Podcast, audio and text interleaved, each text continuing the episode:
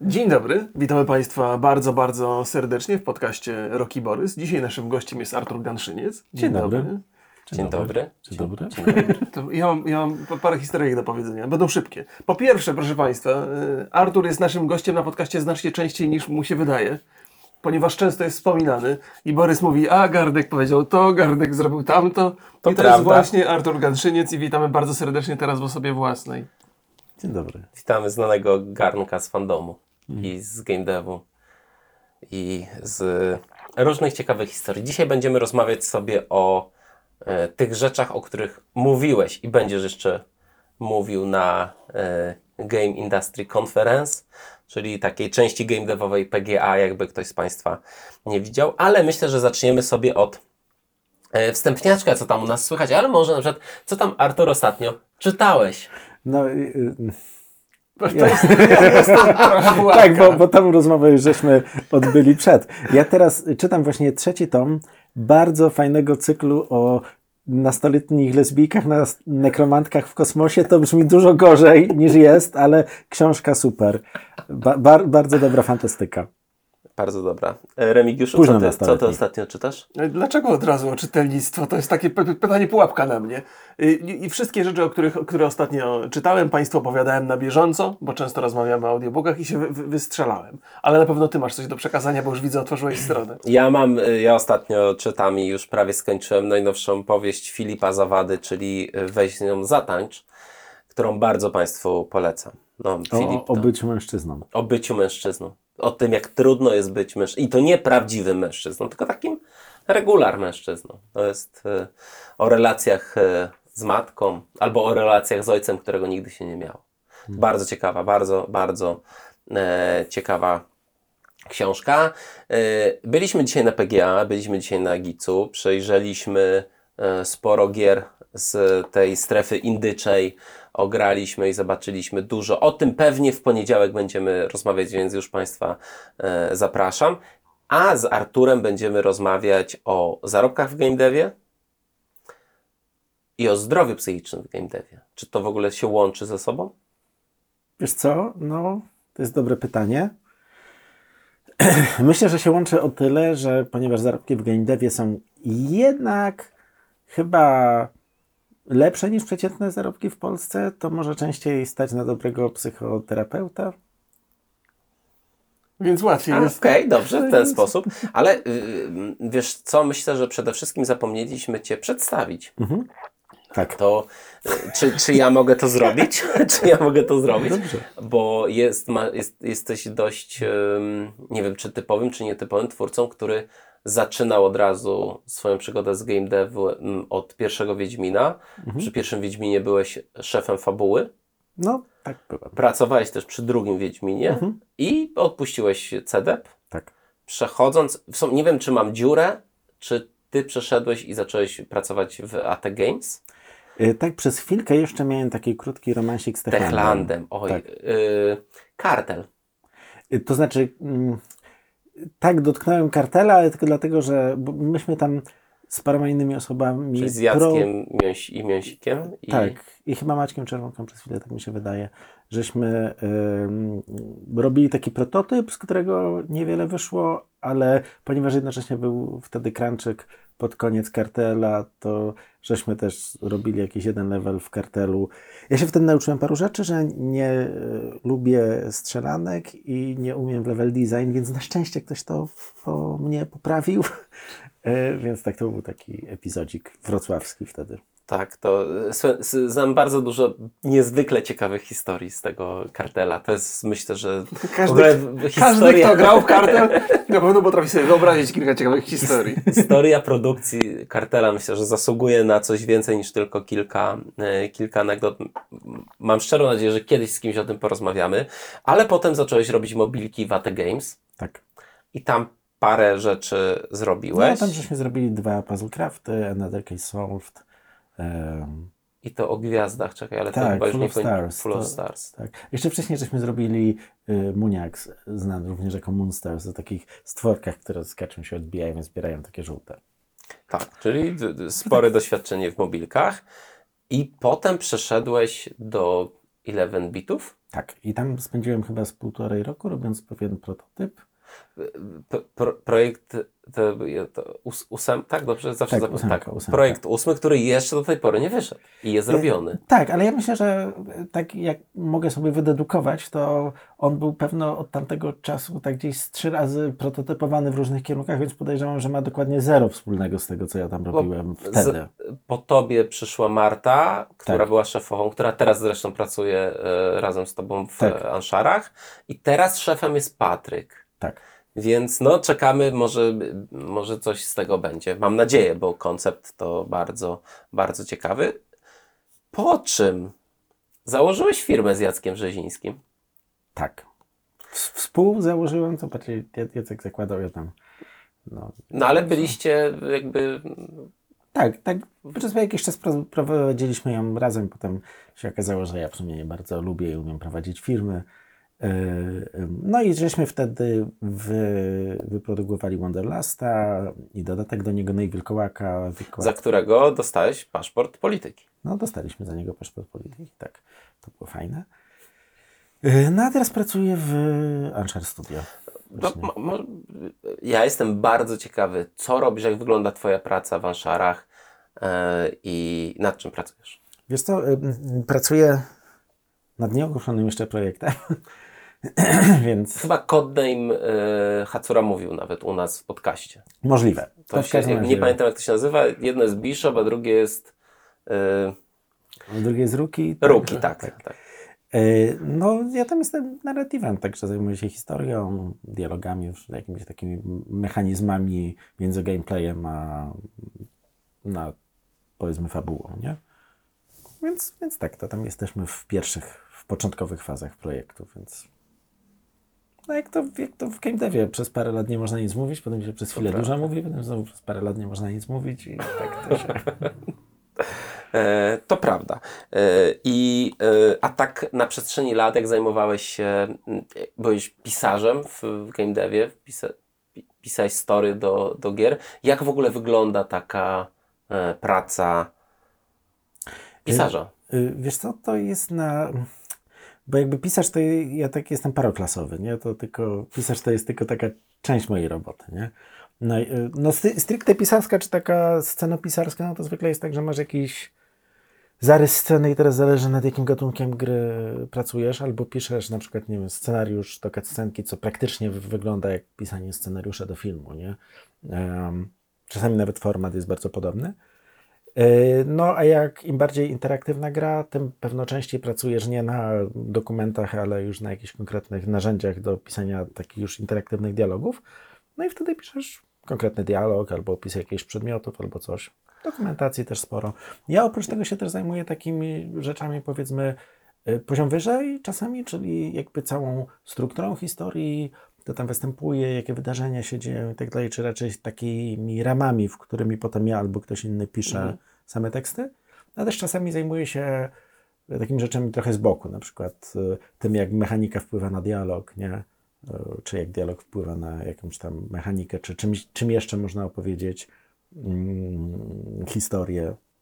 Okej, okay, to, to, to już znamy, znamy tą opowieść teraz z tej perspektywy już twoich doświadczeń. A mhm. jak to się zaczęło, że akurat narracja i fabuła? Wiesz co, zaczęło się to, zaczęło się to tak, że yy, no bo ja, ja na etapie pierwszego Wiedźmina to jeszcze był taki przeuroczy czas, kiedy w zasadzie mało kto w Polsce potrafił robić gry, mhm. więc studia szukały ludzi z bardzo... Róż, w bardzo desperacki sposób z bardzo różnych dziedzin życia. Okay. Ja z wykształcenia jestem analitykiem danych. Ja wtedy właśnie kończyłem pracować w Telekomunikacji Polskiej, gdzie zajmowałem się analizą sprzedaży i migracjami danych między różnymi bazami danych. Takie bardzo nudne rzeczy. Byłem właśnie na etapie rzucania tego. Ale jednocześnie ja jestem bardzo blisko od lat związany z fandomem fantastyki, także tam pisałem jakiegoś swojego papierowego er pe gie, a, jeździłem okay. na wszystkie konwenty i tak dalej. Na którymś z tych konwentów poznałem Michała Medeja, który wtedy pracował w C D Projekcie, był szefem, e, szefem designu. No i jak się dowiedział, że rzuciłem pracę w telekomunikacji, no to się do mnie odezwał i powiedział, słuchaj, szukamy kogoś do pisania dialogów. A z, właśnie z tej takiej hobbystycznej rzeczy, rzeczy, które gdzieś tam publikowałem hobbystycznie, no to um, no to on miał jakieś wyczucie tego, w jaki sposób ja piszę. Więc żeśmy, nie wiem, poszedłem na rozmowę. Ja się tak wtedy zastanawiałem, że to taka niepoważna branża trochę. No ale dobra, spróbuję. Tak, w tamtym czasach, jak się wchodziło w dorosłość, to tak, gry były niepoważną branżą, zgadza się. No tak. No przecież to było ile? piętnaście szesnaście lat temu? No, jakoś tak. tak. tak. No, i, no i co najpierw tam pisałem dialogi, potem zacząłem się zajmować w ogóle questami, potem w którymś momencie y, się okazało, że w zasadzie jest taka potrzeba w tej strukturze, żeby ktoś ogarniał całość historii i tylko historię, no i więc pod koniec Wiedźmina to ja się już tym zajmowałem. Okej. Okay. Mówcie dalej, ja przysłuję tą rzecz, zrobię wszystko w porządku. Okej, okay. czyli, czyli w tym Wiedźminie ta fabuła w dużej mierze zależała od twoich, twojej wizji. Wiesz co, to ja, mi się wydaje, że w pierwszym Wiedźminie to była bardziej robota tak chirurga i akuszerki, bo ja tam wszedłem już na bardzo dużo nawarstwionej historii. Tam okay. wcześniej już był jakiś scenariusz napisany przez Komudę i Jurewicza, on potem w zasadzie cały poszedł do kosza, ale coś tam na jego podstawie powstały mm. już jakieś lokacje, więc w tych lokacjach trzeba było coś ułożyć. Trzeba było coś ułożyć. Już jakaś historia została obiecana graczom, już wiadomo było, że to jest o kradzieży wiedźmińskich tajemnic, już były jakieś tam założenia, więc... Ym, a potem jeszcze w połowie produkcji się okazało, że y, nie zdążymy zrobić połowy planowanych lokacji i połowy planowanych y, postaci, więc trzeba było tą samą historię opowiedzieć no, w połowie miejsc, tak. czy ją jakby pociąć i przerobić. Mm, więc ja tam, prawdę powiedziawszy, to nie jest tak, że wiesz, ja tam wymyślałem historię. Ja tam raczej byłem od tego, żeby to się no, nie rozpadło. Żeby, żeby w sensie. skleić te historie, które wcześniej tak. powstawały. Okay. Tak, tak. No bo to jest, wiesz, to jest robota grupowa. Znaczy w sensie... Nie, to ja zakładam, ja nie chciałem Ci przypisać tak. całej, całej odpowiedzialności za to, nie? Nie, też chcę do, do, doprecyzować, więc ja tam myślę raczej byłem osobą, która może była taką bramką, przez którą przechodziły pomysły. Mhm. No i też moim zadaniem było... szukanie rzeczy, wątków, które są niespójne i spinanie ich ze sobą, taka może trochę nawet mon- montażowo postprodukcyjna rzecz, jakby na, na filmy patrzeć. Okay. Czyli taka Dobrze. analityczna trochę a propos tej telekomunikacji, tak? No w zasadzie trochę tak, trochę tak. Był, była, okay. był tam taki, taki element zagadki, łamigłówki, to, to rzeczywiście. No ja też słyszałem taką opinię, że Jacek Brzeziński i też razem z Tobą, że Wy byliście finisherami tego projektu, że to wy właśnie, że był ten, to Jacek nawet powiedział, że, że z tego tortu trzeba było bardzo dużo odkroić i potem trzeba było to złożyć, żeby to znowu wyglądało jak gra i, mhm. i że wy jakby się tym e, w dużej mierze zajmowaliście pod koniec projektu. Wiesz co, to już było bardzo dawno temu, więc ja tylko mogę tak powiedzieć tak, jak ja to teraz pamiętam. I na ten temat, który mówisz, to ja mam takie dwa może spostrzeżenia z perspektywy czasu. Jedno jest takie, że ten projekt przez długi czas nie miał szefa, więc było tak, że powstawały gdzieś może z cztery Wiedźminy naraz, w sensie Art robił swojego Wiedźmina, programiści programowali feature'y do Wiedźmina, którego oni myśleli, design pisał, jak ja przyszedłem, to było trzysta stron dokumentacji, która była do chyba jakiegoś zupełnie innego Wiedźmina, a Q A wybierał z tego sobie jakieś rzeczy, które pasowały do ich wizji Wiedźmina i je testował, nie? Ja, rozumiem, czyli jakby plan był taki, z tych czterech Wiedźminów trzeba było zrobić jednego, tak, i, i, zupełnie inaczej niż dzisiaj. No i wiesz co, i, i wtedy... Gdzie z jednego trzeba zrobić pięć. Tak, no i wtedy, wtedy był taki moment, jak Jacek został kierownikiem całego projektu, i to od strony produkcyjnej wtedy mogło ruszyć głównie dlatego, że się pojawił taki punkt decyzji. Nie? Wcześniej strasznie trudno było zdecydować, która z tych wizji, okay, którą no. część z której z tych wizji tak naprawdę powinna trafić do gotowego produktu. Mhm. Bo jakby każda z nich miała dużo fajnych, fajnych elementów, tylko one czasami do siebie nie przystawały. Nie? Na przykład był fajny design, który tak naprawdę był w, na przykład w tym czasie i w tych pieniądzach w ogóle nierealizowalny, nie? Bo mhm. był do trochę innej gry. No ja z mojej strony, ja już wtedy byłem bardzo tak hiper sfokusowany na tej samej fabule, więc też może dużo rzeczy gdzieś tam mi przelatywało wokół głowy, ale jeśli chodzi o fabułę, to tak, to trzeba było ją pokroić i złożyć jeszcze raz. Swoją drogą to, to był szalenie stresujący moment w moim życiu, ale też tak z perspektywy widzę, że się bardzo dużo nauczyłem. Nawet, znaczy to dobrze zrobiło Wiedźminowi. Tak ogólnie, ten, to całe doświadczenie, bo mm-hmm. na przykład, wiesz, było takie coś, że W początkowym scenariuszu w każdym z aktów Wiedźmina miał być oddzielny przywódca, inne elfy, inni partyzanci elfi i był, miał być inny przywódca albo przywódczyni elfich partyzantów, czyli mhm. gdzieś cztery postacie. Ale się okazało, że będzie tylko jeden model. No więc, więc żeśmy musieli wymyślić historię, dla którego ten, to chyba był Jejwin, jeśli dobrze pamiętam, dlaczego on podróżuje w te same miejsca co Geralt, czemu Aha. Geralt go spotyka i nagle się okazało, że jest postać, z którą mamy relację z wcześniejszego aktu, znowu się pojawia, mamy, możemy porozmawiać o czymś, co się wydarzyło wcześniej, nagle te relacje się zrobiły dużo fajniejsze no, no, no. i, i cała, cała gra i cała historia na tym bardzo zyskała, nie? Tylko sam proces dochodzenia do tego był no, nie, niezaplanowany na początku i taki trochę stresujący, nie? No wyobrażam sobie, to jakby to... to, to, to, to... Jakby to, oczywiście, że to była duża produkcja, zwłaszcza wtedy. Tak. No. tak, no, tak. Więc, no, a, okay. a jak y, jako wieloletni pracownik C D P-u, y, no, jeden z, z najważniejszych osób przy Wiedźminie pierwszym, patrzysz na to, te ogłoszenia, które mieliśmy zesz, zesz, ostatnio. To jest trochę, trochę nie fair pytanie, bo ja tak... no bo wiecie... Z jednej strony, jeśli chodzi o politykę firmy, to to są bardzo fajne zapowiedzi. Giełda z dru- rośnie. Z drugiej strony giełda rośnie. Z, dru- z drugiej strony w, w branży, no to teraz przez parę dni jednak będzie krążył taki dowcip pod tytułem na którego z pięciu Wiedźminów czekasz najbardziej? Tak, prawda? E- no, no, co mogę powiedzieć? Mi to trochę się kojarzy z takim momentem po pierwszym Wiedźminie, kiedy było dużo pieniędzy, myśmy zaczęli wtedy, myśmy w sensie jako firma, zaczęli wtedy naraz robić yy, Wiedźmina na konsolę z Francuzami, mhm. tam jakiegoś Wiedźmina flashowego, dwa dodatki do Wiedźmina zewnętrzne, jedynka na Aurorze, wewnętrzne dodatki do Wiedźmina, yy, duży dodatek do Wiedźmina, który z czasem zmienił się w Wiedźmina dwójkę i prototyp... Pierwszy, pierwszy prototyp, prototyp pierwszej wersji Wiedźmina trzeciego na nowej technologii, który potem został skasowany i tylko technologia z niego została. I strasznie dużo rzeczy naraz się, naraz się zaczęło dziać. No i potem był ten, taka zapaść na rynku, gdzie tam y, poszedł rynek wydawniczy, kredyty skoczyły dużo na, na rynku bankowym, był, był kryzys i nagle brakło na to wszystko kasy. No i tam co, wiem, że co najmniej jedno zagraniczne studio, które podpisało kontrakt z, z C D P-em, upadło w wyniku tego, że... No, w Polsce bardzo dużo tak, osób zostało zwolnionych z C D P. W Polsce bardzo dużo osób zostało zwolnionych, więc to, yy, no to jest ten taki moment, że zapowiadamy bardzo dużo, mhm. mi się trochę z tym kojarzy. Z drugiej strony to są inne, inne momenty.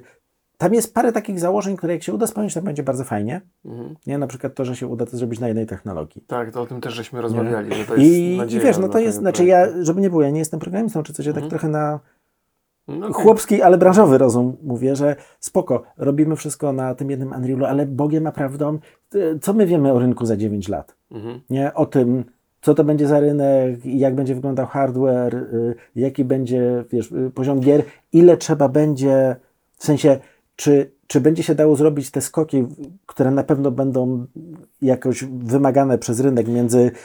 Mówię o tej nowej trylogii Wiedźmina. Ale właśnie dlaczego? No bo rozumiem, że chodzi Ci o to, że gry za tam dziewięć osiem lat tak. muszą być technologicznie dużo, dużo lepsze. Nie, mówię, że nie wiemy, jakie będą. Ale właśnie o to chodzi, że ja sobie to porównuję do tego, co teraz tak. jest. Teraz mamy nowe konsole, niby skok technologiczny, w ogóle tego nie widać. Gry niektóre potrafią wyglądać gorzej niż te najlepsze tytuły na PlayStation trzy. No tak, no bo one teraz przez jakiś czas będą, będą tą nową technologię wszyscy poznawać i za jakiś czas będą w stanie mhm. z niej wyciągnąć naprawdę wszystko, bo już to będzie znana technologia. No ale potem, nie daj Boże, się z- zmieni technologia. Albo się okaże, że jakieś kawałki, na przykład, nie wiem, e- stosowania A I, nie wiem, do robienia, nie wiem, asetów, czy hmm. do jakichś kawałków, że, że teraz to będzie to, a teraz yy, i trzeba będzie na to jakoś zareagować też od strony technologicznej. Hmm. Chodzi mi o to, że teraz w zasadzie chyba nikt nie ma danych, znaczy dużo ludzi może mieć nadzieję albo predykcję, ale nikt nie ma takich twardych danych, czy między... Weźmy tą nową serię Wiedźmina, między tym nowym Wiedźminem dwa a nowym Wiedźminem trzy, albo nowym Wiedźminem jeden a nowym Wiedźminem dwa, nie trzeba będzie przeszyć całej technologii, mhm. albo przeszyć dużego kawałka technologii. I jak patrzę na same terminy, że co trzy lata mhm. wychodzi nowa gra, to jeśli chodzi o zrobienie samego kontentu, to brzmi dobrze. Mhm. I jeśli tam trzeba by przejść technologię, to mi się wydaje, że to się przesunie. Nie? Tak, tylko właśnie ja te, też dużo o tym myślałem. Mhm. I oczywiście można się śmiać, że to jest science fiction. Z drugiej strony, jeżeli pomyślimy, co jest ideą C D P-u w mhm. robieniu gier, co jest podstawą, to tam nie ma technologii. To jednak, znaczy no ale o... jednak, między, gdyby tak było, jak mówisz, to między Wiedźminem trzy nie trzeba było przejść całego silnika do Cyberpunka i po Cyberpunku dałoby się na nim zacząć ale właśnie, robić nową produkcję, ale a cyber... się nie da. No tak, nie da się, no ale to są problemy, to jakby... Te problemy, które były w Cyberpunku, to mhm. były też u was przy Wiedźminie tam dwójce, tak, nie? No ale chodzi o to, tylko wiesz, na, na czym... Sam, wie, sam znasz te same problemy. No tak, to... no ale chodzi o to, wiesz, na, na czym zakładamy, tak, że ale... tych problemów nie będzie, nie? Ale nie, no też my ja, też wychodzimy ja, ja bardziej w idealnym wiesz, scenariuszu. Nie, bo, bo popatrzcie, to czasami się rozbija o takie naprawdę pierdółki. Ja celowo wezmę jakiś taki trochę przerysowany przykład, nie? Mhm. Przy przejściu z Wiedźmina do Cyberpunka, no to w silniku nie było obsługi broni palnej. Mhm. Więc anegdotycznie, nie było mnie przy tym, ale wiem, że w pierwszych prototypach Cybera y, broń była technologicznie rzecz biorąc od strony kodu mieczem, który w momencie strzału wydłużał się na jakieś sto metrów, żeby kogoś dźgnąć, bo nie dało się inaczej zrobić strzał. I to jest niby nic, nie? Mhm. Ale teraz i wiesz, i teraz popatrzmy się na takie rzeczy, które teoretycznie mogą się zadzieć na rynku. Ja też to sięgnę. Na przykład się okaże, że z jakichś przyczyn we wszystkich grach takich głównonurtowych zawsze jest dobry companion gameplay, nie? Że zawsze gram w dwie osoby z kimś tam, dajmy na to. Albo, że nagle wszystkie muszą być z drużyną. Czy cokolwiek, czego w tym momencie te Co narzędzia nawet nie, jest modne. Y, nie są wspierane. I to zawsze jest jakiś narzut czasu i technologii, nie? Ja nie, nie mówię o tym, że, że że ktoś wchodzi źle przygotowany, tylko że bardzo często wchodzą takie piłki, wiesz, których po prostu są nieznaną niewiadomą na początku planowania. Mm-hmm. I, yy, I wydaje mi się, że ten plan, co czy nowa gra A A A, nowy Super Wiedźmin, on może nie brać tego pod uwagę? Ale z drugiej strony właśnie, jak, jako że jest na Unrealu, tak. na czymś, co oni nie będą w stu procentach wykorzystywać, tak. tylko wykorzystają to, co tak. im jest potrzebne, to w razie czego, jeżeli potrzebują, to biorą sobie jakiś moduł i... I to i, i, ja wiem oczywiście, że mówię to trochę abstrakcyjnie, no, no ale z drugiej znaczy, strony... Wiesz, oczywiście co, to jest też... lepiej niż szyć własną technologię. Tak, ja, ja, też, ja, też w ogóle, ja też w ogóle tutaj nie, nie robię tego porównania. Jedyne co ja mówię, to mnie zapytałeś, co sądzisz o czterech Wiedźminach. Ja mówię, po pierwsze jestem zajarany. Nie? Pięciu A, Wiedźminach. Pięciu Wiedźminach. Ja teraz mówię o tej głównej, tak. rzeczywiście pięciu Wiedźminach, o tej, o tej nowej zapowiedzianej trylogii, ale jednocześnie jak patrzę na ten timeline, to mi się wydaje, że to jest taki czynnik, który może spowodować, że ten timeline się rozsunie w czasie. Tak, tylko ja, to, ja, tylko ja, to chciałem te, powiedzieć. Też nie? Na podcaście o, o, o, o tym mówiłem, że C D P nie dowiózł chyba nigdy nic na czas. Więc, no, no. więc to jest też ważne. Ja też w, wrócę do Cyberpunka. Cyberpunk do tej pory technicznie jest, no, jeszcze nawet nie jest średni. Myślę, mhm. że może, może teraz już jest średni. Mhm. I to nie, ale że fabuła jest fascynująca, bo ja jestem wielkim no tak. fanem te, te, tego, jak, jak ta historia została tam opowiedziana. To, że jest moim zdaniem najlepszy romans w historii gier, mhm. to wiem, że nawet jak oni będą ciut technologicznie, czy wizualnie nawet zacofani, ale będzie ta jedna rzecz, A. która robi robotę, no to to jest do, do zrobienia. Po drugie jest tam Paweł Zawodny i wydaje się być Jacek Ja nie mówiłem chwalił. o jakości. Ja nie mówiłem o jakości. Nie? Tylko, to prawda. Tylko to prawda, o terminach. To pra- tak, ale tak. terminy to, to tak, bo, to ja się bo zgadzam. Ja to... nie mam jakichś takich dużych wątpliwości, że jak oni przysiądą, to zrobią. W sensie... To podobnież w ogóle jest, że w game devie wszystko jest możliwe, jest to kwestia pieniędzy i czasu. No tak, ale też każde studio ma jakiś taki swój, wydaje mi się, unikalny odcisk palca, a jednak yy, w C D P-ie po prostu, przynajmniej póki co, fabuła zawsze była zajebista. Nie? Mhm, tak, I zawsze. To, to nigdy i tego nie, no. nie, nie... Wiesz, tam jest też jest parę innych eksperymentów, jakby przesadzenie tego teamu cyberowego do Bostonu, nie... Mhm. Na przykład to... Na razie wiemy, że tylko Paweł Sasko jedzie. No, no z tego, co pisał gdzieś na Twitterze, to pisał z, z, z grupą ludzi z koru Cybera. No nie, nie wiemy, co to oznacza. Nie wiemy, co to oznacza. Prawda? Czy jakiś żaden się nie przyznał na razie? Czy, no. czy, czy, czy ale y, wiesz, chodzi mi o to, że, że z jednej strony niby w porządku, ale znowu się odwołam do swoich doświadczeń z tego kawałka kiedy był taki rozwój po pierwszym Wiedźminie, potem to wszystko skolapsowało, no, że też był taki plan, żeby tym core teamem obsadzić ileś zespołów, mhm. jakby zrobić takie, za, zasiać zaszczepki nowych zespołów, zespół do tego, zespół do tego, no ale potem w którymś momencie i tak trzeba było zrobić wszystkie ręce na pokład, na pokład i ten zespół skonsolidować i ten skonsolidowany zespół dowiózł y, dwójkę, nie? Z tego, co rozumiem, pod koniec Wiedźmina trzy ludzie preprodukujący Cebera przecież poszli do Wiedźmina trzy. Tak, tak, tak. To jest, to jest stały publiczna, no. Wiesz, i teraz jak ja sobie myślę, mamy kolejkę i iluś gier, ja wiem, że trudniej ściągnąć kogoś niby z Bostonu, ale... however... Ale czekaj. Myślisz, no. że, to jest, że to jest taki plan, że, że po, to, po to się nie, do Bostonu wysyła drugą ekipę, nie. żeby ich potem nie... Nie, nie, nie. nie, nie może tak się trochę śmieje, nie? Tak tak, ale z drugiej śmieje. strony historię polskich studiów satelit, mhm. czy Techlandu, C D P ma Wrocław, Kraków. No nie wiem, no jeden ty tylko, że ten Reptile Jacka. No. Mhm. To, to, to w jakiś sposób wyszło, a tak to e, chciałbym przypomnieć, mhm. że Wrocław miał robić swoją grę, Kraków chyba też miał robić swoją grę, no, no i, i a potem no, mamy problemy w naszej głównej, głównej no nawet kasujemy krew, i nawet, wszyscy nawet macie bardzo... Krew i wino, które było robione przez długi czas y, przez Kraków w sumie było kończone przez Warszawę, nie? Przynajmniej tak słyszałem. Ja nie, nie, nie no, znam no, historii, ostatecznie jest no. tak, że to, te, te wszystkie projekty gdzieś tam są łączone potem w, przy, przez no. różnych ludzi, ale tu chyba jest taki scenariusz, że w zasadzie jest jeden nurt tego Wiedźmina i to jest robienie tej technologii, mhm. tam powiedzmy do dwa tysiące dwudziestego szóstego. Drugim nurtem jest Cyberpunk, a te pozostałe, te, ten projekt czwarty i piąty to już są zewnętrzne studia. Nie? To są zewnętrzne studia. Molasses no, może... jest ich studiem. Tak.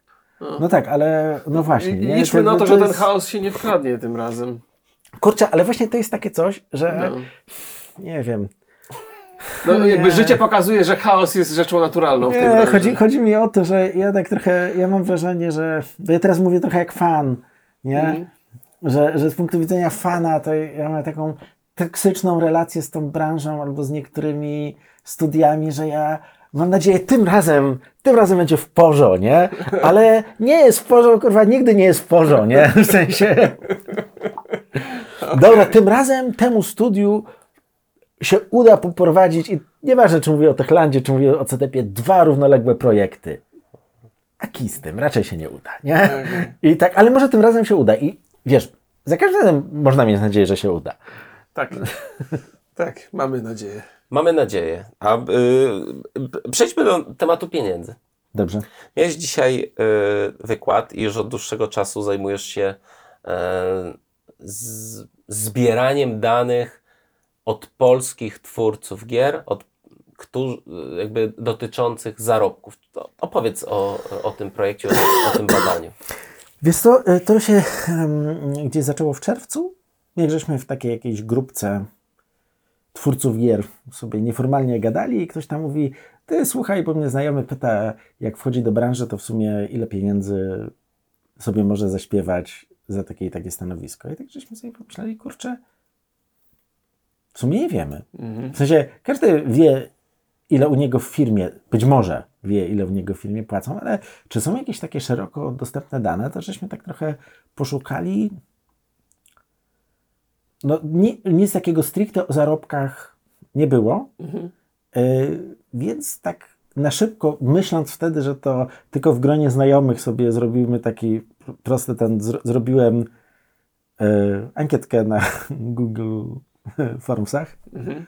puściłem linka, yy, no i się zebrało ponad dziewięćset tych ankiet, nie? To jest siedem procent branży według takich danych, które gdzieś tam mam z raportu właśnie Gica z zeszłego roku. Mhm. Czyli to już są nagle takie istotne no tak, wielkości. Więc je sobie, więc jak już tyle się zebrało, to je podsumowałem, zrobiłem raport i dzisiaj o nim opowiedziałem i gdzieś tam jest dostępny.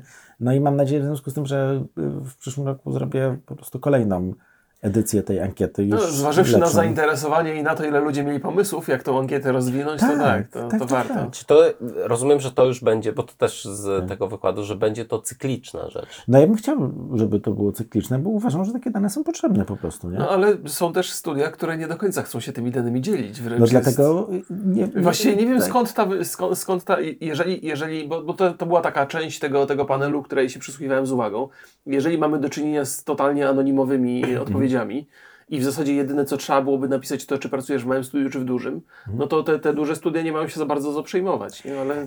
Ja wiem, znaczy w sensie, wiesz, ja liczę, że, że też przez to, że ja wyszedłem z tymi wynikami publicznie, że one są publicznie dostępne, że one już już są częścią rozmowy, w sensie już czasami do mnie ktoś mówi, a słuchaj, dzięki, użyłem tej ankiety podczas rozmowy o pracy albo podczas rozmowy o podwyżkę i oczywiście usłyszałem, że chujowa metodologia i że w ogóle te ale, dane nie ten, ale... Ale to trochę prawda jest. No tak, to trochę prawda jest, no bo to jest pierwsza taka ankieta. Tak, ale, ale chodzi o to, że idealnie. Jakby już, jak to się mówi, mleko się już rozlało, mhm. nie? To już ludzie wiedzą, że takie dane mogą być mhm. I, i teraz myślę, że to znaczy, że wszystkim nagle na rynku, myślę, może zacząć zależeć na tym, żeby te dane były raczej lepsze niż gorsze. Okay. Nie?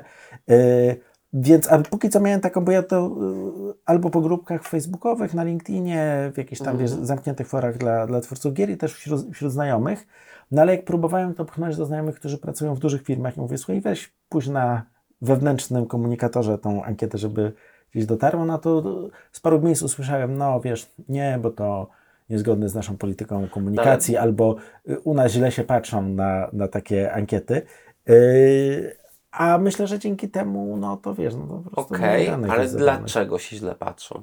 Bo padły cztery firmy, padły C D E P, Bity. W Bitach mi się w końcu udało. Udało ci. Tam, no, znajomości masz może. No, cztery no, największe tak. polskie. E, tak. Techland? People Can Fly, Techland. Nie? No.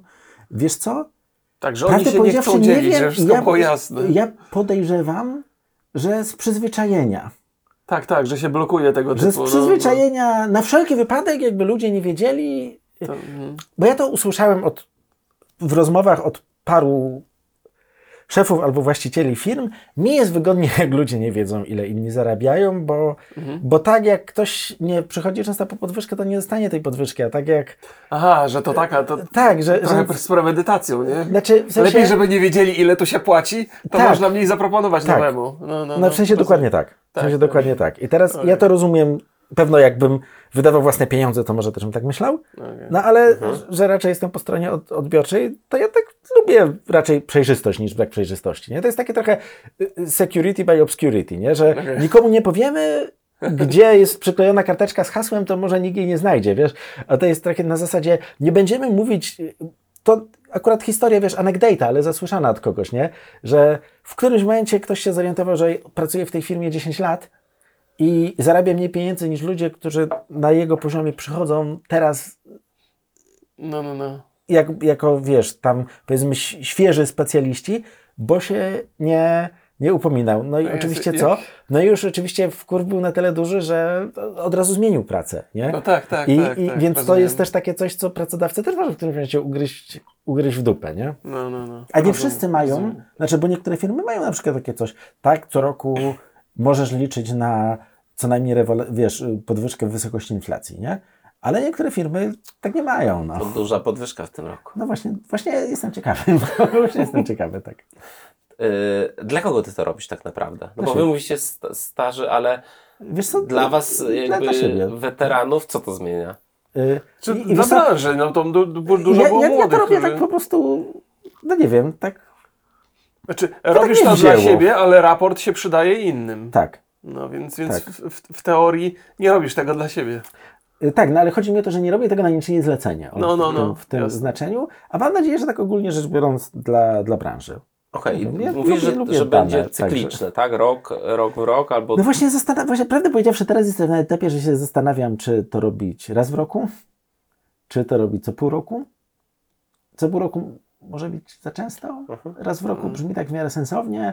Też trochę się zastanawiam, czy y, nie skumać się z którąś z, y, z konferencji, które są w Polsce i tego nie zgrać zbieranych danych na przykład no właśnie z Geekiem, tak, tak, czy, tak, tak. czy z Dragonsami, nie? Bo to no właśnie z, zbierać to... dane, to, mu, to nie musi, to, to, to jakby ogłoszenie wyników może się odbywać raz do roku, natomiast zbieranie danych to praktycznie... Tylko na... widzisz, tylko ja sobie nad tym myślałem. Okay. Weźmy ten rok teraz, nie? No, no. Z wysoką inflacją. Mhm. Mogą być duże podwyżki w ciągu roku. Wolałbym powiedzieć, to są dane z czerwca. A nie, no, no, no, część danych jest ze stycznia, część danych Rozumiem, jest z września, a w międzyczasie ktoś dwa razy dostał podwyżkę i raz zmienił pracę. No, no, no, no, ja wiem, że tak, może tak, to w dłuższym, wiesz, takim szerszej perspektywie nic nie zmieni, ale ja już wtedy czułbym taki dyskomfort z tymi danymi. A jeden miesiąc to jest jeden miesiąc, nie? To wiadomo, to jest wycinek konkretnie czerwca, dajmy na to, w tym przypadku. Okej, okay, okej. Okay. To dobrze, to ile się w tym polskim game devie zarabia? No zarabia się więcej niż się zarabia... Poza game devem. Tak, tak. Jak pozwolisz, sięgnę po telefon i tam mam sięgaj, jakieś, sięgaj. jakieś yy, dane. dane, bo ja oczywiście nie pamiętam tego, tego pra, pra, prawdę powiedziawszy. Mm, to jest tak. Wiesz, najważniejsze pytanie od młodych no, początkujących. Słuchajcie. Od, od czego mamy zacząć? Jaką, jaką wiesz, ja... jak... wiesz, opłaca się być programistą. To, to zdecydowanie. Programiści polecamy gorąco. Te, tak jak kiedyś rodzice mówili, zostań prawnikiem, lekarzem. Tak. Tudzież dentystą, to teraz zostań programistą. Taka, taka ciekawostka. Średnia, y, ja pytałem o zarobki brutto, nie? Mhm. Czyli y, to też jest takie, za, teraz Wam powiem, bo Czyli to jest przed, dużo przed podatkami, przed podatkami i, przed, i ubezpieczeniem. przed ubezpieczeniem. No i to jest takie coś, jak jestem na umowę o pracę, mhm. to po prostu patrzę, ile, ile jest brutto. Jak wystawiam fakturę, to pytałem o kwotę przed watem, nie, nie licząc watu. Natomiast to nie, przy, nie przystaje tak do końca ze sobą, bo czasami w wielu firmach dostajesz taki wybór, nie? Ja jako pracodawca mam na ciebie dyszkę. I teraz jak chcesz przejść na bi tu bi, to wystawiasz mi fakturę na dyszkę. bi tu bi, czyli... Yy, czyli fakturę. Czyli ja niby jestem firmę, jednoosobową tak, działalnością okay. gospodarczą, jestem kontraktorem tej firmy, broń Boże, w niej nie pracuję, tylko mm-hmm. jestem jej kontraktorem i wystawiam co miesiąc fakturę za swoje usługi. Jasne. Nie? To w aj ti jest niezwykle powszechne. Tak. No i wtedy, i wtedy ja mówię, jako pracodawca mam na ciebie dyszkę, ty mi wystawiasz fakturę na dyszkę plus wat. Mhm. Jesteś zadowolony, masz dyszkę na rękę, no, znaczy nie dla siebie, ale płacisz za to y, y, ZUS, i dochodówkę. Yy, dochodówkę, księgową, może jeszcze. No okay. Co tam, tam ale to już tak. nikogo nie interesuje. Natomiast jeśli ty byś do mnie przyszedł na umowę o pracę, mhm. to ja bym powiedział, moje koszty pracodawcy to jest dziesięć, mhm. więc to pewno y, brutto jest wtedy dla ciebie jakieś niecałe osiem i na rękę dostajesz koło pięć. Mhm. Nie? I no to ludzie nie wiedzą, jakie są ich koszty pracodawcy, więc ja pytam o to, o to brutto, więc może nie do końca są w stu procentach spójne te dane między yy, ten, no, ale to też... No nie da się wszystkiego zrobić. Tak. No więc generalnie tak liczona średnia, uh-huh. średnia to jest jedenaście tysięcy złotych miesięcznie. Nie? Średnia z maja zeszłego roku ogólnie zarobków w Polsce, tak jak podaje GUS, to było tam sześć tysięcy sześćset. Uh-huh. Tylko teraz knyw jest taki, że według raportów, do których się dostałem, które gdzieś tam krążą w przestrzeni publicznej w miarę wiarygodnych, to się wydaje, że może być tak, że w Polsce tą średnią, mhm. to y, powyżej tej średniej zarabia tylko dwadzieścia procent osób. Że dwadzieścia procent osób, za, znaczy osiemdziesiąt procent osób zarabia poniżej tej średniej. Tak, tak, tak. tak, tak. Nie? Y, w game devie to jest takie coś, że osiemdziesiąt procent osób zarabia poniżej piętnastu tysięcy. A dwadzieścia procent osób zarabia powyżej piętnastu tysięcy. Czyli jak się popatrzy jeszcze na ten osiemdziesiąt procent, to mhm. game dev jest w jeszcze lepszej sytuacji. Nie? Generalnie rzecz biorąc, wydaje się, że gdzieś tam połowa ludzi w game devie zarabia mniej niż dziewięć tysięcy złotych, a połowa zarabia więcej niż dziewięć tysięcy złotych. Okay. Jakoś tak. A programiści ile zarabiają?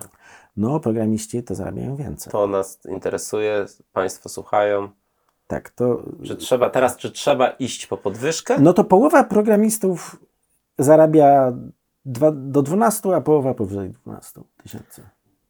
No, to jest tak. To każdy może sobie porównać, bo tam no. średnie, I potem, średnie... I potem jeśli chodzi o te najwyższe zarobki, mhm. y, to też potem u programistów te najwyższe zarobki są wyższe, jakby idą szybciej do góry niż w arcie czy w designie. Nie? Najgorzej zarabia Q A. I to w sumie mi się wydaje z jakimś takim... trochę błędem w tym systemie, bo jak się okazuje, że na przykład połowa dyrektorów Q A, za, dyrektorów Q A zarabia gorzej niż specjalista programista, mhm. nie? Albo senior designer, no to, to trudno się dziwić takiemu trendowi, który ja obserwuję, że doświadczonego Q A, bardzo doświadczonego Q A nie ma, bo jak nie opłaca się być doświadczonym Q A. Jest sensowny, to mu się udaje prze, przekwalifikować na designera albo na programistę, albo zmienić branżę, nie? Mm-hmm. Więc oczywiście to ostatnie to jest takie trochę anegdota, że nie mam bardzo twardych danych, które za tym stoją, no ale dużo takich historii widziałem po prostu, nie? Okej, okay.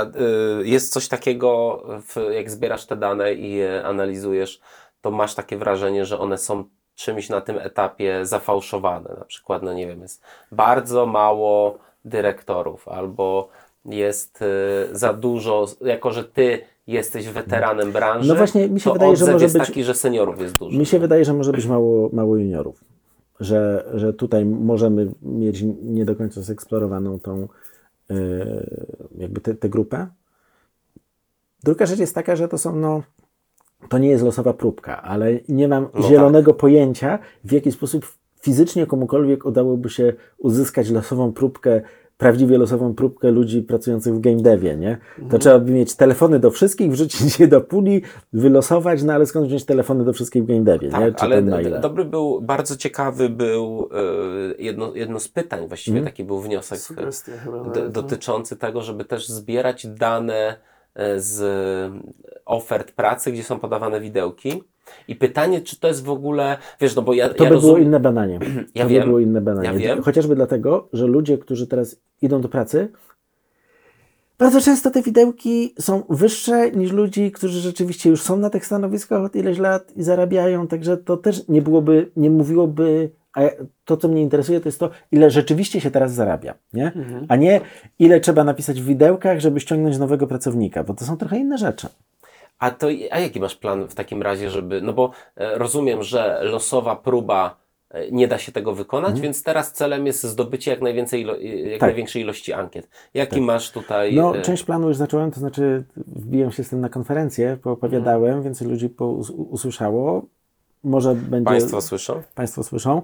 Może, może będą skłonni ten, ale też zacząłem wymieniać kontakty z ludźmi gdzieś tam z H R ów, czy mhm. tego typu rzeczy z dużych firm i po prostu będę im podsyłał kolejne rzeczy i a no, dzięki temu no, będę miał po prostu... No też, też, ta ankieta będzie miała szerszy... szerszy też dobry zasięg. Był pomysł właśnie, żeby jakby promować tą ankietę na Gicu tak, czy na... Tak. Przepraszam, no, nie wolno że... mówić Gic. A, a jak nie wolno, mówi? Kuba zabrania. Geek? Geek. Geek. No geek, tak jak geek. Geek, ale zawsze był Gic. Ja zawsze mówię geek, bo ja rozpoznaję tego słowa już od razu. A, no to wiadomo, ale tam, tam jest tylko to, to jest też ta, ta, ta sama sugestia, którą wcześniej poczyniłem, że, że gdybyś zbierał dane na konferencjach, no bo też tam była taka propozycja, żeby, żeby kod Q R podać do ankiety tak. i tyle. I ludzie byliby chętni, no ale to, to jakby konferencje w różnych okresach są i w rezultacie dostajesz dane trochę niespójne. Nie? Pewno bym sobie musiał wtedy wybrać, na przykład, że robię tą ankietę w październiku. No, no, no i wtedy, kiedy I wtedy po prostu łączyć ją na to z geekiem, z geekiem, nie? Albo gdzieś tam w maju, czy nie pamiętam, kiedy są Dragonsy i wtedy łączyć je z Dragonsami, nie? To są w zasadzie takie dwa... Ale jest to jakiś... Jest, to jakiś jest, moment, jest ciekawe. My oczywiście podlinkujemy yy, wyniki. wyniki, tak? tak. Bo to jeszcze ankieta. Mhm. A nie boisz się na przykład, że a w jakiś sposób weryfikujesz, czy ktoś rzeczywiście pracuje w branży, czy nie? Yy, wiesz co? Nie. Nie, bo to jest... w stu procentach anonimowa ankieta. Ja nie mam żadnego sposobu, żeby namierzyć poszczególne osoby. Mhm. I to jest trochę celowo. Ja nie, jakby nie chcę być odpowiedzialny za niczyje dane wrażliwe. W sensie mhm. tak, to tak, po prostu tak. tam nie ma nic pozwalające zidentyfikować, kto tą ankietę wypełni. Więc... No ale czy jest jakiś y, sposób na to, żeby rzeczywiście wypełniały to tylko osoby, które są z game devu? Poza tym, że nie puszczałem tego w miejsca, na przykład, nie wiem, w miejsca takie publicznie dostępne, nie? Mhm. Y, no, no, trudno mi powiedzieć. No nie wiem, czy bym poznał, jakby się pojawił jakiś trolling, który ma na celu nie wiem co. W jakiejś tam firmie ale to jest chyba rzecz się bardzo mało. No, w, w ankietach zawsze jest jakiś tam promil ludzi, którzy robią to, tak. dla, dla, robią żart z tego, tak. więc nie sądzę, żeby to wpłynęło w ogóle. To, to na... co, to, co y, jak w każdej ankiecie na przykład przed... Się bardzo często jak się zbiera dane takie jak zarobki, to się odcina ileś najwyższych i no najniższych, właśnie. Bo y, także na przykład, nie wiem, y, jedną jakby punkt danych y, czy ankietę, w której ktoś napisał, że zarabia sto pięćdziesiąt pięć tysięcy złotych miesięcznie, no to był, to jest ten górna część, którą odciąłem. Też jak były jakieś, że ktoś pisał, że zarabia dwadzieścia albo dwieście złotych, to też to odciąłem, bo... Czyli jakby jestem w stanie zidentyfikować te dwie firmy nawet. No bo nawet jeśli tak jest, to w zestawieniach takich dużych to by bardzo fałszowało tak, obraz, nie? Także to jest takie jakby trochę B H P statystyczne, żeby... No, czy dobrze. Takie analityczne, nie? Pieniądze, fajne wyniki, wyniki też interesujące, chociaż rzeczywiście mi się bardzo podoba to, że też odzew z, z, z tego panelu był taki, że ludzie jakby chcieli trochę pomóc. Tak. Że, a bo, bo też czuję, że no jest to taka ankieta, te dane są wartościowe dla pracowników, ale mogą utrudnić życie pracodawcom.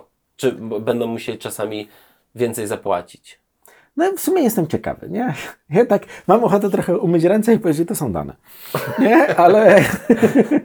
Ale tak. Ale uciekniesz chichocząc, jak, jak wyjdzie dobrze. No ale tak, tak, no jest to oddolna inicjatywa i jako taka mhm. mi się podoba, nie? No to jest do, do, do, dobrze wiedzieć też dla ludzi, którzy wchodzą, przebranżowują tak. się, nie wiedzą dokładnie, nie, nie mają znajomych, żeby tak. podpytać, no to wydaje mi się, że to nawet te dane, które mogą być obarczone jakimś błędem, mhm. no to no sobie dodajesz chociaż, dwadzieścia procent i... Chociaż po, powiem Ci, że dostałem już w ciągu ostatnich miesięcy parę telefonów w z stylu, nie, nie, w stylu na przykład ty słuchaj, moja znajoma właśnie gdzieś tam idzie na juniora i zaoferowali jej tyle, czy to jest dużo, czy to jest mało, nie? Albo zatrudnia właśnie producenta, on sobie zażyczył tyle, czy to jest dużo, czy to jest mało, nie? Co będę mógł powiedzieć, przeczytaj sobie raport, ale mówię, zaraz Ci powiem, czytam sobie raport i mówię, nie wiem, czy to jest mało, ale zgodnie z ankietą to średnia była tyle, albo mediana była tyle, nie? Dobrze, przejdźmy może, czy jeszcze... Nie, nie, nie, to jest, wyczerpał się moim zdaniem temat, bardzo jest budujący dla młodych ludzi szukających przyszłości. E, tak, jutro za to masz, e, właściwie to nie jest panel, tylko to jest, znaczy to jest panel dyskusyjny? E, tak, roundtable to jest taka forma, że wszyscy siedzą i mogą gadać. Właśnie, o zdrowiu psychicznym w branży, o której godzinie tak. masz, no bo my puszczamy to... Między osiemnastą a dwudziestą. Tak, czyli w sobotę, czyli dzisiaj, jak Państwo to oglądają w dniu premiery, tak, bo jesteśmy wczoraj. Tak, my jesteśmy jeszcze wczorajsi przede wszystkim. Odbędzie się ten, pan, ten roundtable o zdrowiu psychicznym. I tak naprawdę, jakie są główne problemy? O czym chcecie rozmawiać? Tak? Wiesz co? Ja w ogóle po prostu chciałbym o tym porozmawiać. Okay. Tak, po prostu. Teraz, żeby nie było, bo to jest, ja już się nauczyłem, że przy każdej takiej rozmowie muszę dać jeden disclaimer. Nie uważam, żeby branża gier była jakoś wyjątkowa, jeśli chodzi o powodowanie kryzysów psychicznych. Naprawdę? Tak. Uważam, okay. że jak zapierdalam w Amazonie trzydzieści godzin, to też mnie czeka depresja. Ja uważam, że jakby dużo bardziej jest narażony. No możliwe. W każdym razie nie wiem. Zakładam, że może okay. nie być. Wiem, na... natomiast wydaje mi się, że, ma... że może mieć jakiś swój własny profil tego, jakie, z jakimi problemami się wiąże, a w szczególności jest to branża, w której ja pracuję, więc jestem nią zainteresowany. Mhm. I jakby w takim troszkę podejściu yy, jakoś tak yy, idę, czy ty... Jest tak, od, od paru lat przyświeca mi jakby jakaś taka, czy łazi za mną taka myśl, że tak jak to się dzieje w ogóle w szerszym kontekście, tak w ramach tej branży bym bardzo chciał odstygmatyzować całe właśnie myślenie o, czy mówienie o kryzysach psychicznych, nie wiem, depresji, wypaleniu i tak dalej. Zwłaszcza, że y, spotyka to dużo osób, nie? I y, y, y też to jest jakiś taki koszt trochę ukryty. Mhm. Wiesz, idę do, do tej branży, będę zarabiał te dwanaście czy piętnaście tysięcy, y, no ale może warto wiedzieć, że po dwóch, trzech latach średnio warto sobie zacząć odkładać pięć, sześć, osiem stów miesięcznie na psychoterapię, nie? To z... Czyli przełożenie jest zauważalne i niezaprzeczalne. Znaczy, wiesz, no, znowuż, nie mam danych, może trzeba mhm. będzie zrobić na, na to jakąś, jakieś takie badanie, no, ale, ale, znasz branżę, ale z anegdata to tak jest, że bardzo trudno spotkać kogoś, kto nie miał jakiegoś takiego momentu kryzysu psychicznego, nie chodzi na terapię albo nie jest na lekach, albo nie ma problemu z alkoholem, no, nie? Bo to też jest jakiś sposób autoregulacji, nie? No ale to już w zeszłym roku, czy dwa lata temu pojawiła się już taka pierwsza e, jakaś taka poważniejsza rozmowa o, o problemie alkoholowym w branży. Yy, Ciebie tak? nie było, tak? Tak, to, to nie, mogło, nie mogło nie być wtedy, nie? To jest w ogóle jakby... D- dla no mnie... może wtedy, jak ja sobie robiłem yy, przerwę, bo byłem wypalony i, to jest... i byłem we własnym kryzysie psychicznym, tak mogło jest, być. Jest to możliwe. To jest, to jest tak, że to, o czym Borys wspomniał wcześniej, że można mieć takie podejrzenie, że w tej branży takie sytuacje mogą się częściej zdarzać niż w innych, bo to jest jedna z takich nielicznych, gdzie w zasadzie czynnikiem decydującym, bo rozmawialiśmy, zaczęliśmy tą rozmowę od, od, od, od, od pieniędzy i to jest jak najbardziej zasadne, ale nie sądzę, żeby ktoś usłyszał dzisiaj, okej, okay, tu się dobrze zarabia, to teraz będę robił gry. Ja myślę, że więcej z, ludzi zaczyna... Zwłaszcza, od... że jako programista to lepiej zarabiam w innych branżach. A no, przykład, to nie? też. Więc, więc, więc zaczynamy od, od czegoś, co mnie totalnie pasjonuje. Więc tak. nie tylko się oddaję temu dlatego, że to jest praca i dobre pieniądze, tylko dlatego, że to, jest, to, to, to mnie pasjonuje i potem zderzenie z rzeczywistością może być dużo bardziej bolesne. Mhm. I zakładam, że stąd ten wniosek, że, że, że, że to wypalenie przychodzi szybciej, jest boleśniejsze. Ze znajomymi jakiś rok temu zaczęliśmy taką inicjatywę takiej internetowej grupy wsparcia game devowej, nie? Mm. Teraz to tam się spotykamy co tydzień na Discordzie. To jest taka grupka, gdzie tam powiedzmy jest koło dziesięciu osób takich, które się zjawiają praktycznie co tydzień. Koło dwudziestu takich orbi- orbitujących. Czasami ktoś przychodzi tylko jak mu się bardzo pali, czasami ktoś przychodzi trochę, pochodzi sobie znika. Eee... No i to plus jakieś tam rozmowy wcześniejsze z ludźmi, no to, to widać, że jest dużo historii, które się po prostu powtarzają, nie? Mhm. Że jest dużo takich mechanizmów, które się powtarzają. I jakie nie? są te mechanizmy na przykład?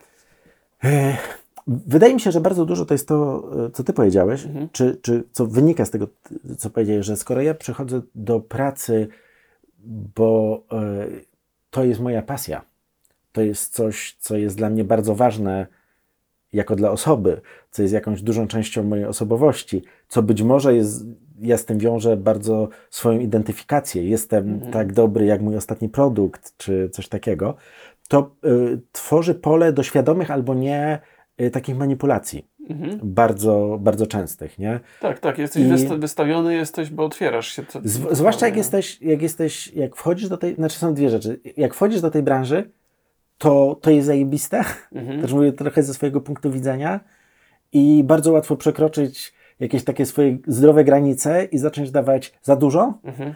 albo traktować tę firmę jak przedłużenie siebie, rodziny czy coś. Nie? Jasne. Y, dużo pracuję, się tworzą świetne więzi, mhm.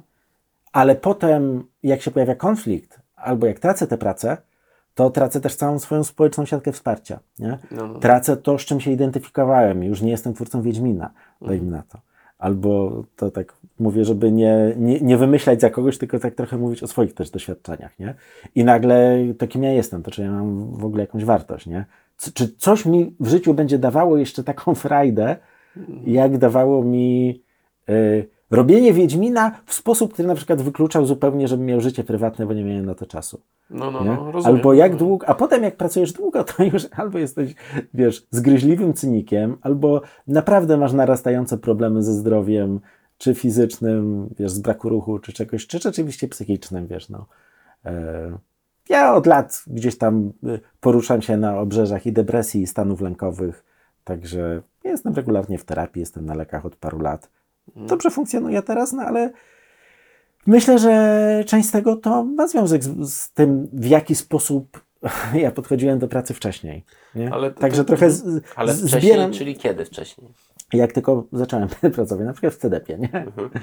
Ale to, to jest, to jest w ogóle jakaś metoda na to, bo, bo, bo, bo z tego, co opowiadasz, to jest jakby problem polega na tym, że do tego stopnia identyfikujesz się z projektem, mhm. że on się staje do, na, tyle, na, na tyle ważną częścią ciebie, że po wyrwaniu z tego projektu przestajesz jakby w ogóle myśleć o sobie jako peł, pełnym, pełnym człowieku. Czyli no, czy jest ja w ogóle sposób... No właśnie, nie? Czy jest sposób wejścia w tą branżę bez myślenia w ten sposób, bo jakby częścią pracy swojej, ze swoją pasją jest to, że oddajesz samego siebie w stu procentach. Czy da się, wiesz, czy da się nad tym zapanować, zwłaszcza jak zaczynasz? Wiesz co, to, to jest jakby, to jest dużo ciekawych pytań. Mi się wydaje, że częścią z tego, bo to ja też nie wierzę w to, że się da jakoś super świat zmienić. Ja na przykład wierzę, że warto żeby to była powszechna wiedza. O tak, to się że zgadzam, to nie jest tak bezkosztowe. Mm-hmm, nie? Mm. Że I ja, bo ja jako dorosła osoba mogę na przykład podjąć taki wybór, że teraz będę zapierdalał przez pięć lat, mhm.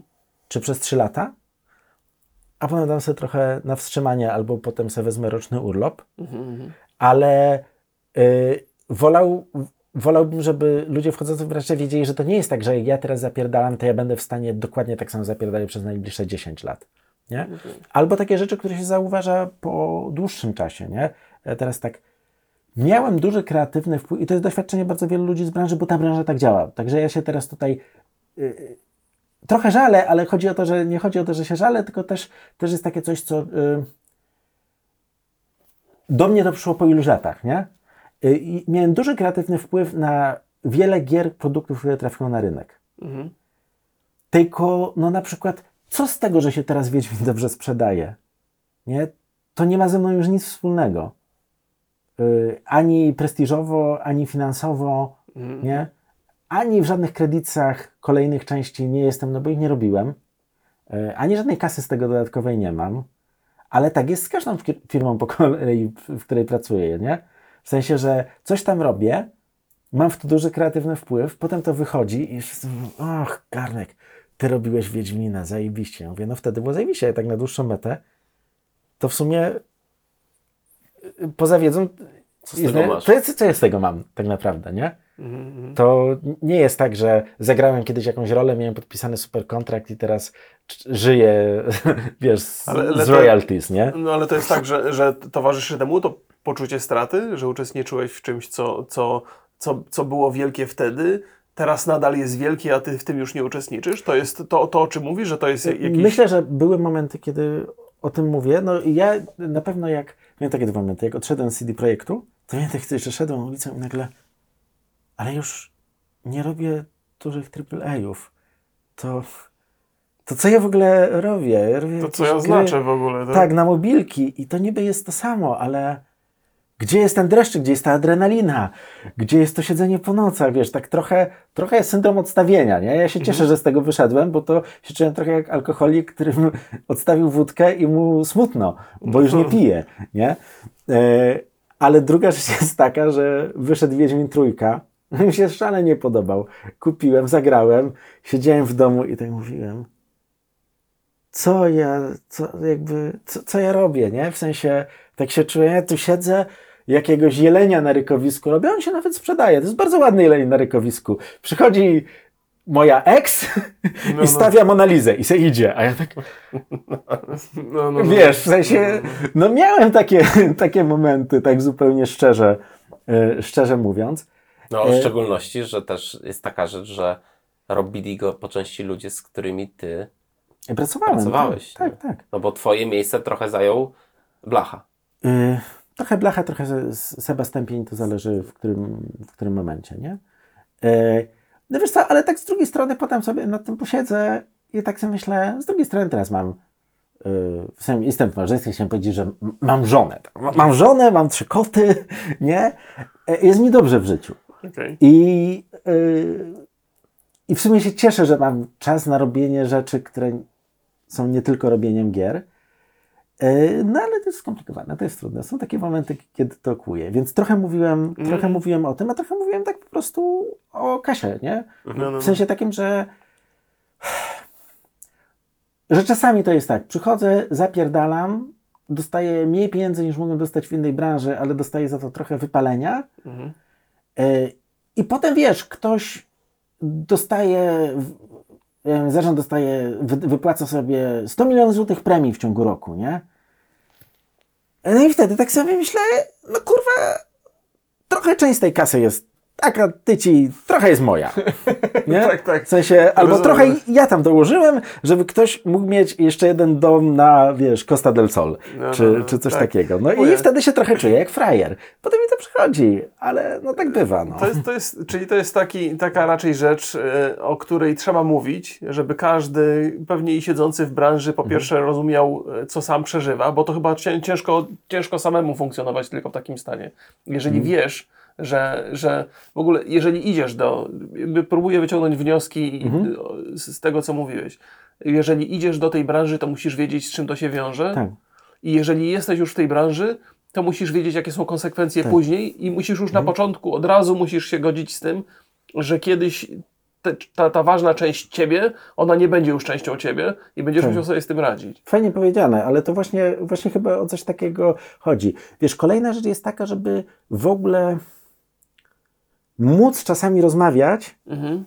Na przykład mam teraz kiepski czas, nie? No, no, no. Bo to jest takie coś, dajmy na to, wpadnę pod samochód, nie? I będę miał połamane nogi, czy coś wyląduje w szpitalu. Raczej nie ma problemu, żeby wtedy wziąć sobie sporo wolnego. Mhm.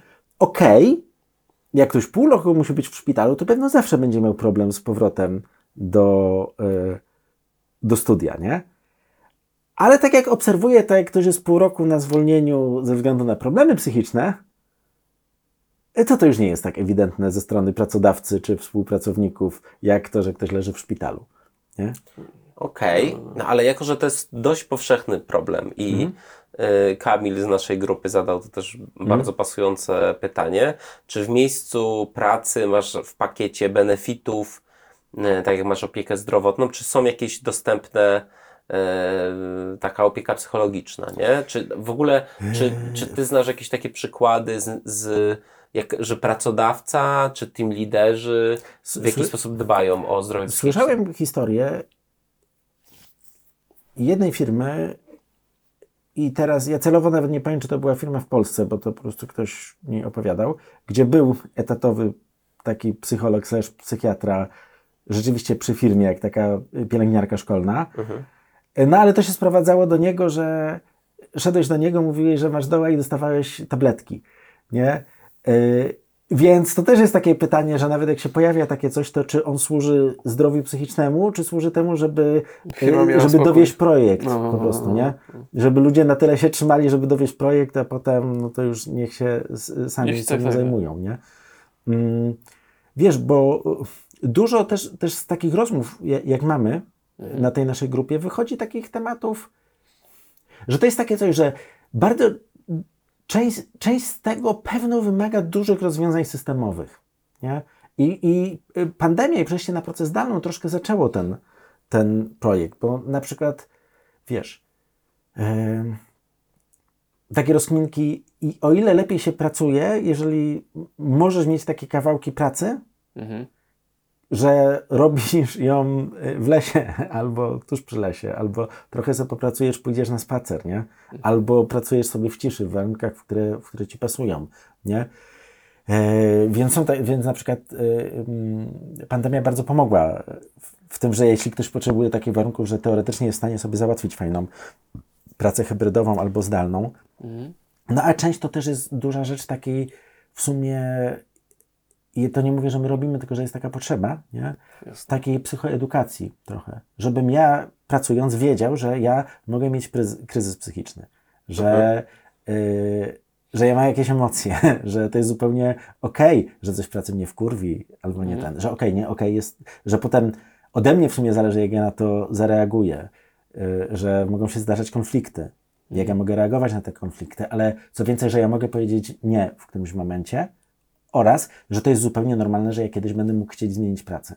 Nie? No, no. To są takie, takie rzeczy, które wydają się być oczywiste, ale jak się siedzi w tych takich okopach, robiąc to, co się chce i w ogóle, to bardzo często no nie mogę zrobić, bo trzeba dowieść pro, projekt. Nie? To chyba jest jeszcze inny, innego rodzaju problem i, i jeżeli ktoś nie doświadczy tego osobiście, to raczej będzie wychodził z założenia, że jego to nie dotyczy. Tak. No ja też tak czasami miałem, że tak myślałem, dobra, dobra, ale mi to się uda. No, no. Oczywiście, no bo ja przecież e, jestem mądrzejszy, jestem, jestem bardziej doświadczony. Ja to jestem ja przede ja wszystkim. Ja to jestem ja. No i potem się oczywiście nie udawało i tak, hmm, no dobra, być może się czegoś nauczyłem, a być może wcale się nie nauczyłem. Powtórzę ten błąd jeszcze za jakiś czas, ale, no, ale tak.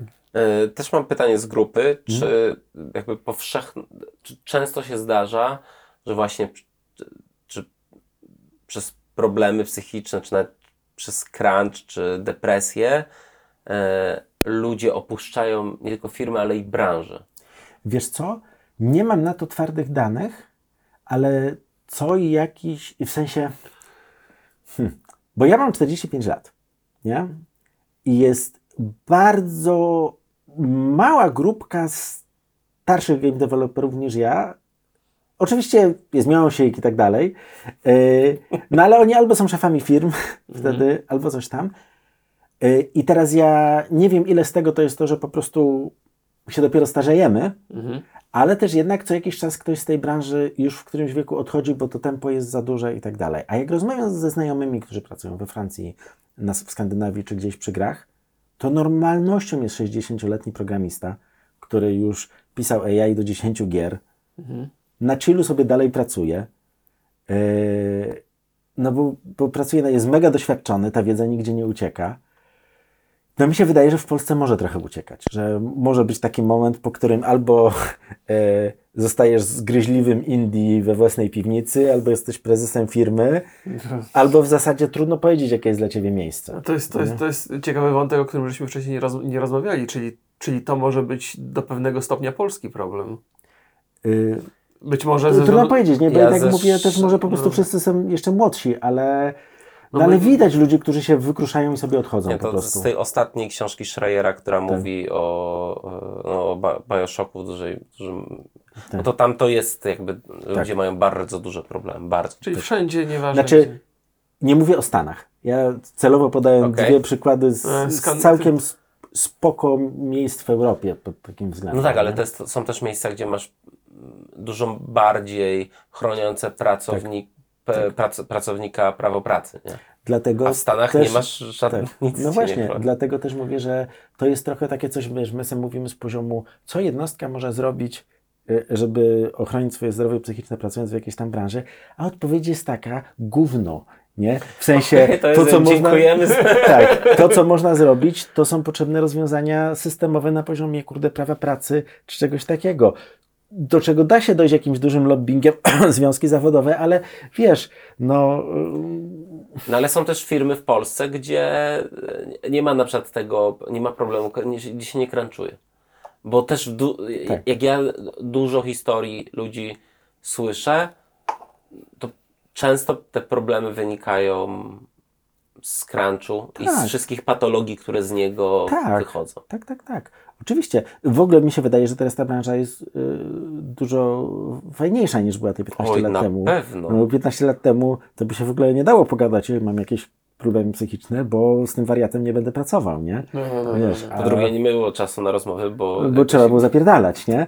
E, a, no tak, tak, masz rację, masz rację. Znaczy ja teraz, wiesz, jakby, ja nie, nie wiem... Wiesz, w firmie, tam w której os... ja teraz pracuję, no, w nie crunchuję, no. No tak, nie crunchuję. Ale ja też na przykład słyszę od ludzi, no, których, do których mam zaufanie, myślę, że wzajemnie, hmm.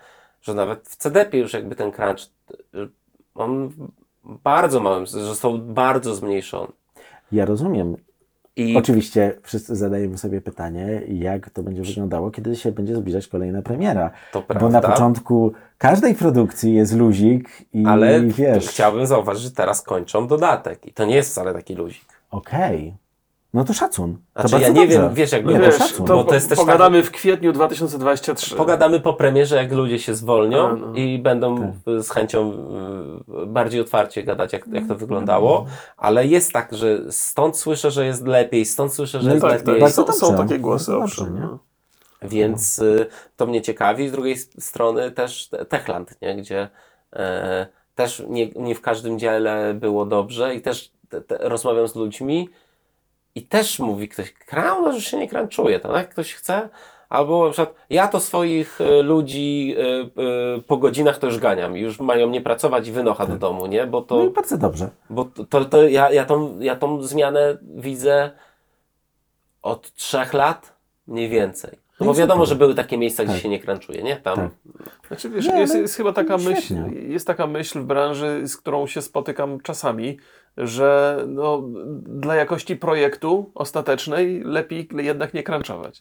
I niezależnie no. od tego, czy to jest prawda, czy to nie jest prawda, to już sama wiara w to już jest tak. jakimś dobrym, dobrym syndromem. Więc wiesz, może być tak, że jutro na tym moim roundtable'u wszyscy powiedzą, nie ma problemu wypalenia i nie ma problemu ze zdrowiem psychicznym. Wypalenie, o czym ty mówisz. Tak, no ale zobaczymy, nie?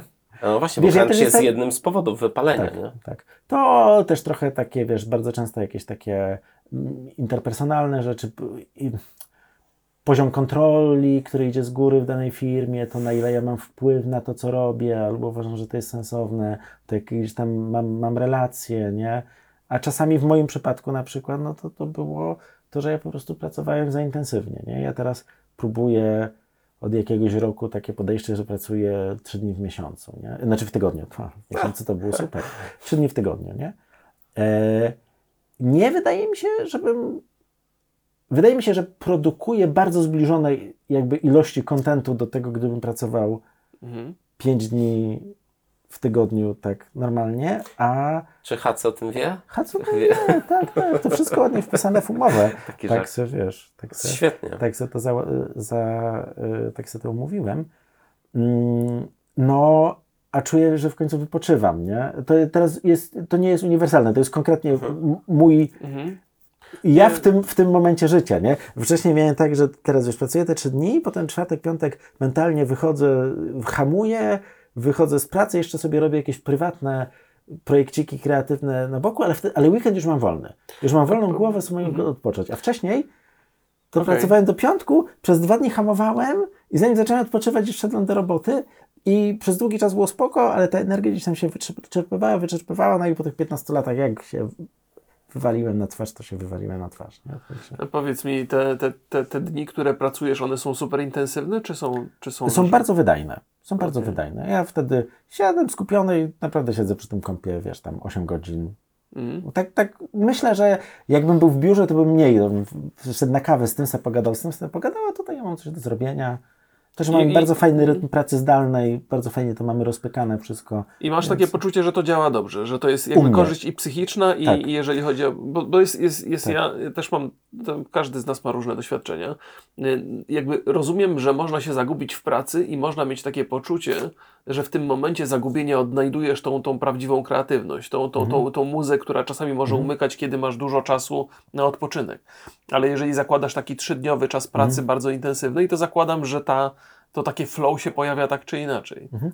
Wiesz co, ja po pierwsze już pracuję na tyle, jakby, no na tyle mam warsztat rzemieślniczy rozwinięty, że nawet jak nie mam za bardzo flow, to sobie umiem usiąść i zapierdalać po prostu.